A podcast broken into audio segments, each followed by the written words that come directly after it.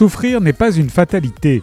C'est un message d'espoir ainsi qu'un témoignage poignant et authentique que nous livre Lily Rhodes dans son livre J'ai mal, mais je me soigne.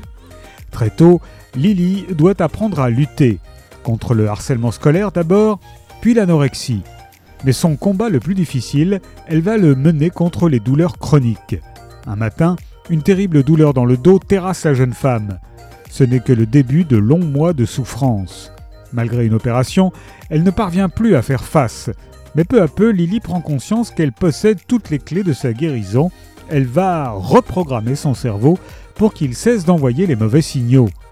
Forte de son expérience, Lily témoigne avec authenticité de son parcours de guérison.